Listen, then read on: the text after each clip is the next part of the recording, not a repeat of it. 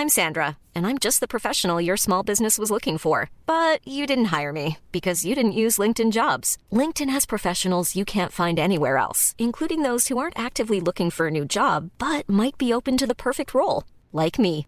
In a given month, over 70% of LinkedIn users don't visit other leading job sites. So if you're not looking on LinkedIn, you'll miss out on great candidates like Sandra. Start hiring professionals like a professional. Post your free job on linkedin.com/people today. Hey, it's Ryan Reynolds, and I'm here with Keith, co star of my upcoming film, If, only in theaters, May 17th. Do you want to tell people the big news?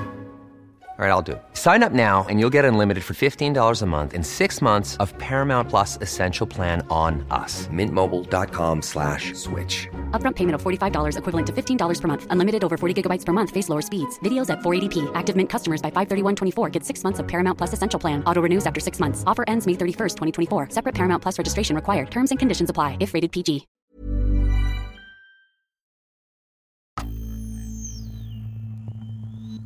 This is episode 18 of The Milkman of St. Gaff's, Fish and Chips Part 2. Today, I'd like to give a very warm shout out to a new patron, the mysteriously named Shadow Meow, a fly sprayer. Thank you very much for your support, and as always, thank you for listening. And as a last minute addition, I'd like to thank two new patrons who signed up just as I was finishing up this episode. Thank you to Andrew Eisenberg, fly sprayer, and PNW Baba Yaga, also a fly sprayer. Thank you very much. I appreciate your support very much. It's time for the Milkman of St. Gaff's, starring Howie the Milkman.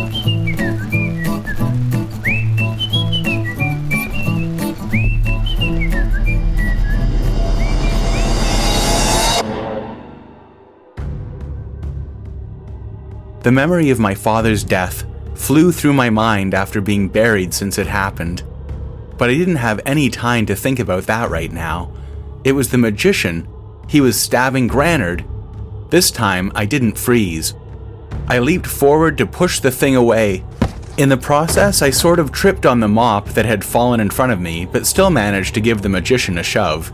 He'd stabbed Granard once, but I stopped the second jab. Granard just stood there with this confused look, and the color drained from his face, and he was clutching his side. The magician recovered from my shove and turned, laughing at us. Ah, the milkman found some courage just in time to save the fish and chips man. He kept laughing and growing bigger and taller, his features distorting and bubbling. I grabbed Granard. Run! Granard clued in just enough to follow me down the corridor. There was still some evening light coming in through the little slits above our heads. We ran a ways, and I didn't really know if the magician was after us. There were doors here and there. I picked one, and we went in. I closed the door, and we just stayed as quiet as we could. I didn't hear anything. Granard was breathing hard and didn't have any idea what was going on. His side looked like it was bleeding quite a bit but he didn't seem to be all that hurt, really. What was that? He whispered at me. It's something from underground. But, but he's just a man, not some huge monster from the sinkholes. There's all sorts of things down there. He looked right at me. How do you know? Well, I thought quickly, Father Whelan told me. And what do we do now? I guess we just wait and try to hear if he's coming, and if we don't hear anything, we'll just sneak back out. Fine. I looked around the room in the fading light. It was full of electrical stuff. There were some boxes on a shelf. The label said vacuum tubes. This was pretty exciting. I grabbed one and looked inside, and they definitely looked like they would fit in the old army radio in Mr. Greenwood's yard. There's a touch of gray in every silver lining, I thought to myself, and it will all be worth it if I can get the thing working. So we just stayed there a while, listening at the door, but we didn't hear anything. The sun had set, and it was nearly pitch black in the room now. Granard had his ear pressed up against the wall. He was really scared, more than me even. But I guess by now I'd seen a lot of pretty scary stuff. Shall we try to get out? He whispered. Okay, I said. He slowly opened the door, which of course creaked like crazy. We crept out into the corridor, and like I said, it was almost impossible to see anything by now since it was night. Luckily, we didn't have too far to go, so we tiptoed along, partly feeling our way. But everything seems to take a lot longer in the dark. Then Granard stopped. What was that? I thought I heard some muffled laughter too. It sounded far away. Just keep going. So we kept going until Granard stopped again. Now what is it? I could hear the alarm in his voice. It stopped.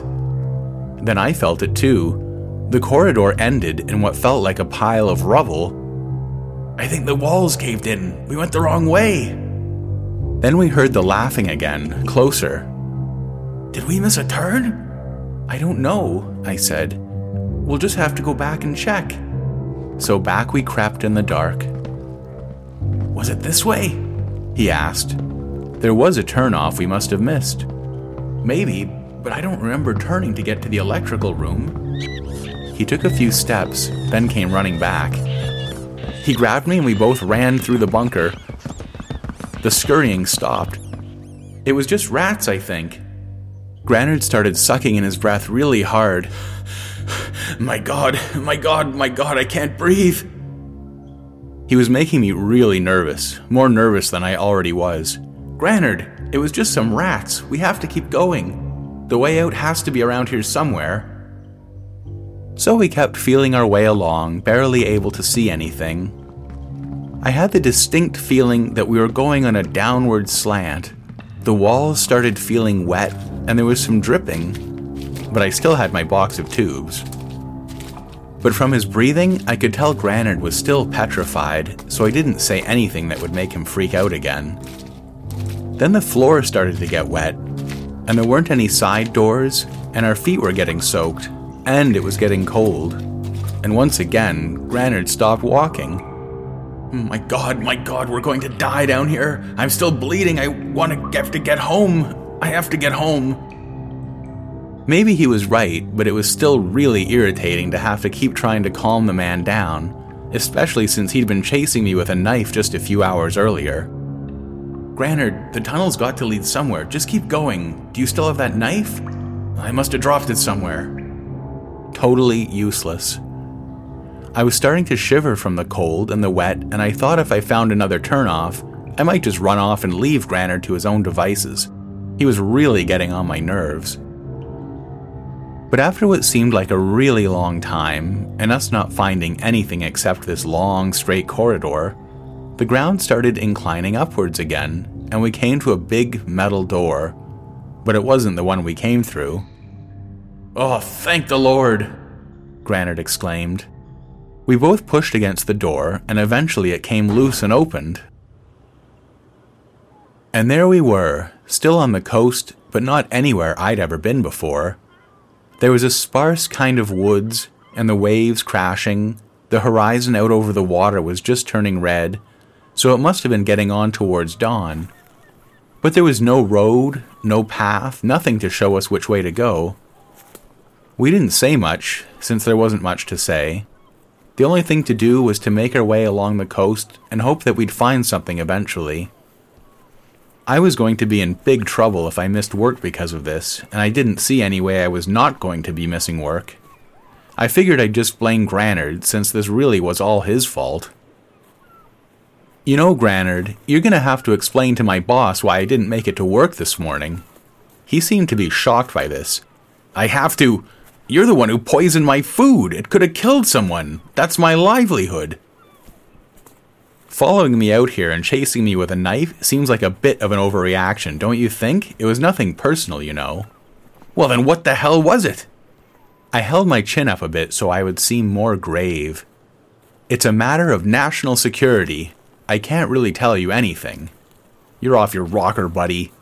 Am I? And who saved you from getting stabbed down there? That's right, the guy you were there to stab yourself. Talk about putting the cart before the horse. All right, forget it. Let's just figure out how to get out of here, and we won't say another word about it. Fine with me. Slowly but surely, the sun rose and we warmed up a bit. And then we saw some kind of human habitation ahead. We smelled it really before we saw it fire and cooking, then later, tobacco smoke. We kept picking our way over the rocks and through the trees along the coast until we saw a big dock. It was sort of mossy and broken looking, and there was just one rowboat tied up there. There was a small collection of houses behind the dock with some smoke rising from a couple of chimneys. And on the dock were three old men in worn out old fishermen's overcoats. Two of them were smoking pipes. Granard started waving his arms like an idiot. Hello, hello there, we need help! And he ran down to the dock. I walked behind. The three old men turned slowly to face us. No surprise registered on their faces. In fact, nothing at all registered on their faces. Granard tried to explain everything to them. We got lost in a bunker. We've been walking all night. I'm injured. I need a doctor. Bunker? Yes, it goes all on the coast here. No, I, I don't think so. And the old guy pulled on his pipe. I decided to try. Where are we? We need to get back to St. Gaff's. St. Gaff's? Where are we? One gave me a long look. Uh, this be the village of Afterglay. Afterglay, Granard said. I've lived on this island my whole life and I've never heard of it. They just shrugged and kept watching us. Can someone at least drive us back down the coast to where our trucks are? Oh, no roads go up that way. At this point, a stocky man, maybe in his fifties, with a stripy sweater and a sailor's hat, appeared on the dock. He went right to the boat. Morning, fellows, he said. Found some new friends, I see? Lost, they say. Just stumbled out of the woods, they say, wanting to go to St. Gaff's to find their truck, apparently. No, our trucks are down the coast. We got lost in a bunker last night and just came out of a door up that way, and Granard pointed. The sailor screwed up his face. Bunker? That's what we told 'em, Jay. We never heard neither heads nor tails about any bunker. But they won't leave it alone, will they, fellows? They laughed. no, they don't seem inclined to drop it at all. I piped up. Maybe you could take us down the coast in your boat, to where our trucks are. Now there's an idea. He's a bright one, he is. Jay gave us a big smile. Why, sure, sure, why not? He got in the boat and motioned us to hop in. We walked over. The boat was half rotten. In the bottom were some ropes and a big club. What's the club for? Bashing the fish. Ain't you never gone fishing, lad? Ah, one moment, I almost forgot. Then Jay the sailor hopped out and picked up a couple of cement building blocks I hadn't noticed sitting on the dock. He set them down close to the boat, got in himself, then pulled the blocks into the boat as well. For ballast, he said and winked at us. You boys getting in? Granard and I looked at each other. Maybe we shouldn't. We'll take the road instead. Suit yourself, Jay said, and he just sat there watching us and not going out to sea at all. Then Granard turned to me. Let's get out of here, find someone else. These old boys are daft. No kidding, I said. So we walked off the dock and into the village. The old guys watched us go, chuckling to themselves. I'm telling you, boys, you won't find but the one road out of town, and it most assuredly won't take you to any trucks. There's got to be someone sane here somewhere, Granard said. Look, an inn. Maybe they can make us some breakfast. And some bandages. We went in, and there was a young, buxom woman behind the bar. She looked pretty surprised to see us. Morning, lass. Could you bring us some breakfast, please, and bandages? Granard said. She smiled. Most certainly. Bacon and eggs and toast okay? Perfect. We sat down in the little dining room with white wallpaper, a bit peely, but pretty cheerful after the night we'd had. I think we both could have fallen asleep right there, we were so tired. The girl came back with some bandages. Granard took them and went to the bathroom to patch himself up. I sat there staring out the window. Nothing was moving outside, and the only sound was the girl humming to herself from somewhere. Then Granard came back. What do you think? Do you think we'll have to walk all the way back to St. Gaff's? I don't know. Someone around here's got to have a car. We'll offer to pay them something. The girl brought in some tea. Any milk? Granard asked. Not fresh, we've only got condensed. She brought in a can and punched a hole in the top. Granard poured some in his tea. About this time, one of the old guys from the dock came in and sat at the bar. Brandy, he said. Be there in a minute. You were saying? she asked. We were driving and we got lost in a bunker. We walked all night and just came out above this place. Bunker? What's that? Like a buried trench that soldiers use. Fortifications? The old guy turned around at this point. Ah, the fortifications. Yes, indeed. I'd strongly recommend against wandering around those at night. Been known to collapse at points. Haven't been used in a generation. Granard perked up at this. So you know it. Can you get us to the other end?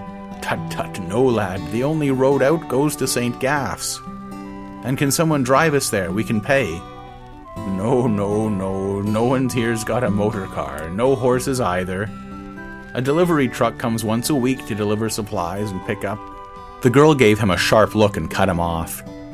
I've got to be checking on the breakfast, and she walked off. Another of the old guys came in. The first told the other that we were lost in the fortifications and needed to get to St. Gaff's. Then they whispered to each other a bit. Well, you boys are in luck. The delivery truck's coming into town tomorrow. I got pretty nervous about this. Tomorrow? I'm going to miss two days of work? We've got to get out of here. How long a walk is it? And the old guys chuckled.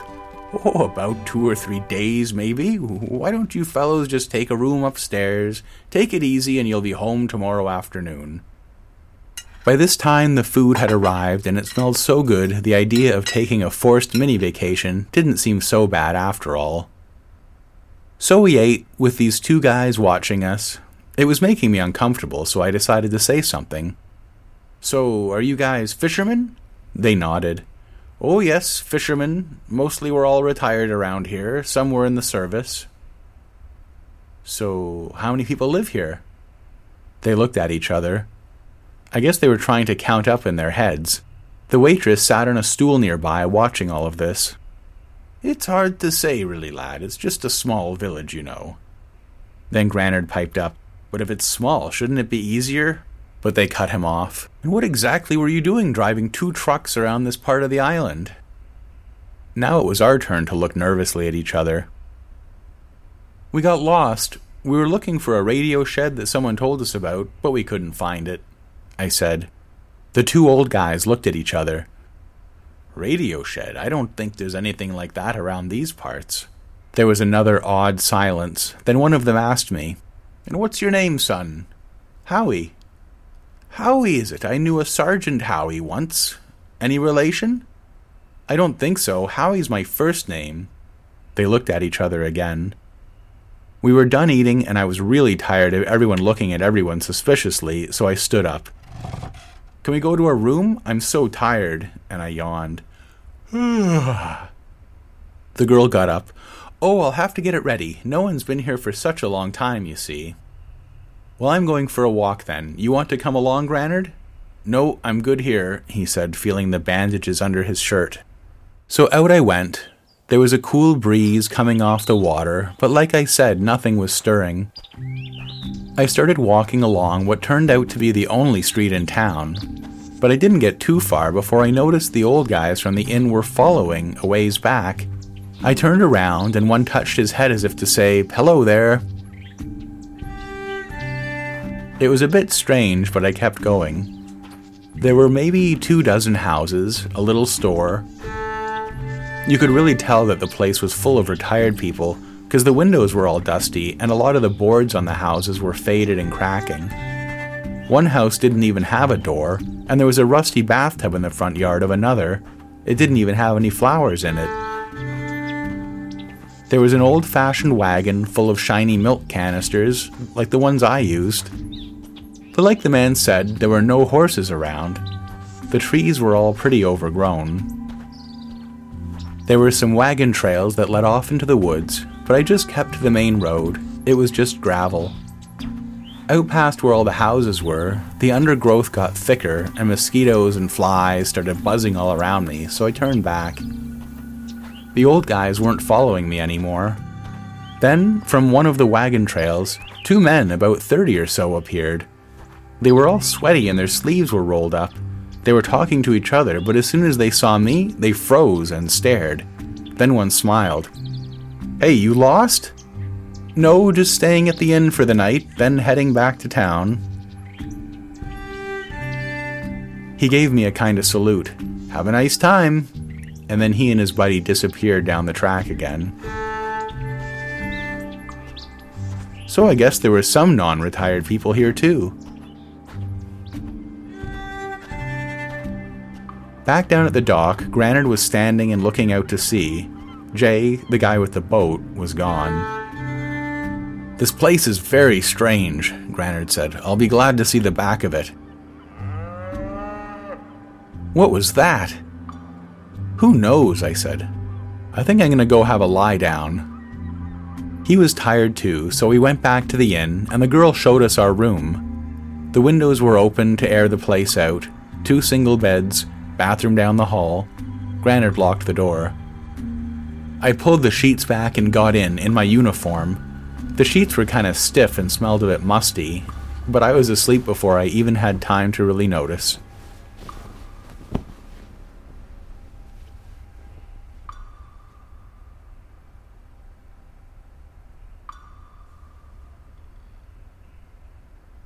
What was that? I was startled awake. It was Granard. He was in his underwear. I guess he'd taken his clothes off to go to bed. He was listening at the door. It was evening now, and he must have closed the windows. But Granard was right. There was a lot of shuffling and whispering on the other side of the door. Out the window, I couldn't see anything a few lights and a few houses. What do you think's going on? I don't know. Then the doorknob turned. The door was still locked, and whoever was on the other side started jiggling the doorknob more. What do we do? I don't know. Then from the other side of the door, Go get the key. We've got to get out of here. I opened the window. There was an awning below. Granard was putting on his pants when we heard the key sliding into the lock. I jumped out and landed on the awning with a thud. It didn't actually hurt as much as I thought it would. Granard, come on! I guess he gave up on the pants because he jumped out the window without them. We looked up, and the waitress, the old guys, and some other men we hadn't seen before were all crowding in the window to look at us. I jumped down to the street and rolled in the gravel a bit. Granard was hesitating, but I could see that all the weirdos had left our room and were probably coming downstairs to get us. Come on! I shouted and started running up the main road. I heard Granard fall on the ground, and then he was running too. I looked back to let him catch up, and the townsfolk were indeed coming after us. Around a curve in the road, Granard shouted, Down there! pointing to one of the wagon tracks that went off the main road. We ran down there, through the woods. It was dark, and after a while, we stopped. I don't hear them anymore, I said. What in the hell is going on around here? I don't know, they're probably not used to visitors. I think they meant to harm us. No kidding, we've got to get out of here. How? Where are we going to go to? Go back? Let's go back. Maybe they're still out looking for us. We can grab the boat.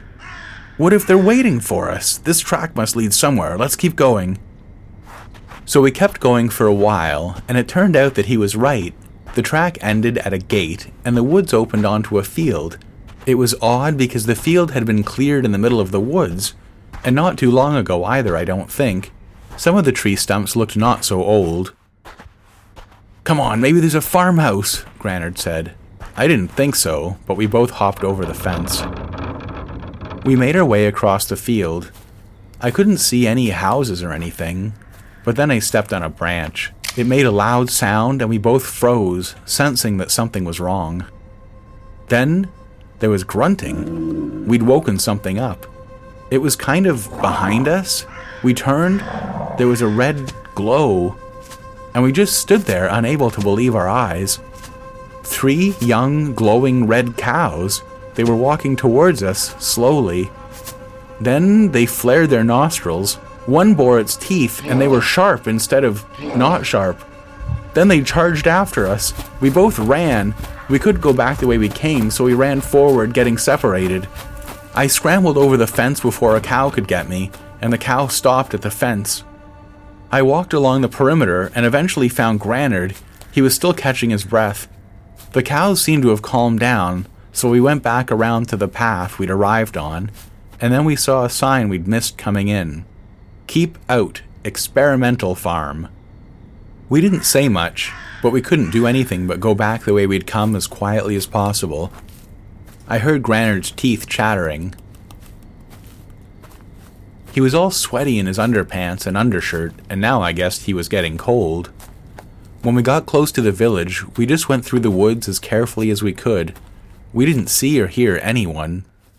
We went down to the dock, and the boat was tied up there. We waited, but it really seemed like the coast was clear. So we snuck onto the dock, untied the boat, and rowed out as quietly as we could. Then, there were torches all through the town. There! It was the waitress. She ran out onto the dock. The townsfolk followed. But they just stood there in silence, watching us row away. We took turns rowing. I was tired and starving. Granard was freezing. I don't think we really knew what to say to each other, so we didn't say much of anything. When dawn started poking her fingers through the clouds on the horizon, we could make out the bunker where the trucks were. We put the boat ashore, and with nary a word, we hopped into our trucks and started back to St. Gaff's. For me, the drive was a sad one. As we drove by the radio station, I realized, with sharp pangs of regret, that I must have left the box of vacuum tubes behind somewhere. I was returning from this perilous misadventure completely and totally empty handed. When we did get back to town, Granard went his way in his underpants, and I went mine. I got to the Billings Memorial Milk Station late. I just went to Corwin's office and decided to tell him exactly what had happened. I was pretty nervous, but it was, after all, his idea to blame Granard's fish. It wasn't a bad idea, of course, but it didn't really turn out the way we'd thought it would. Corwin told me to get to my route and that we'd talk about all of this another time. The rest of the week went by as usual. Travis was still looking out to sea with his spyglass. Mrs. Noseworthy was still annoyed. And Whelan still wanted his fish sandwiches. I went to Granard's shop as usual. We made a bit of small talk, but didn't mention what had happened. The health inspector had come to St. Gaff's, and Beaver spoke with him. I also saw Beaver talking to Granard, Maybe that's why Granard never spoke about those red cows or the town of Afterglay to anyone. But still, it seemed like there was a bond between us now. And then, one day, after work, Corwin pulled up in a milk truck while I was walking home. Howie, get in. We need to talk.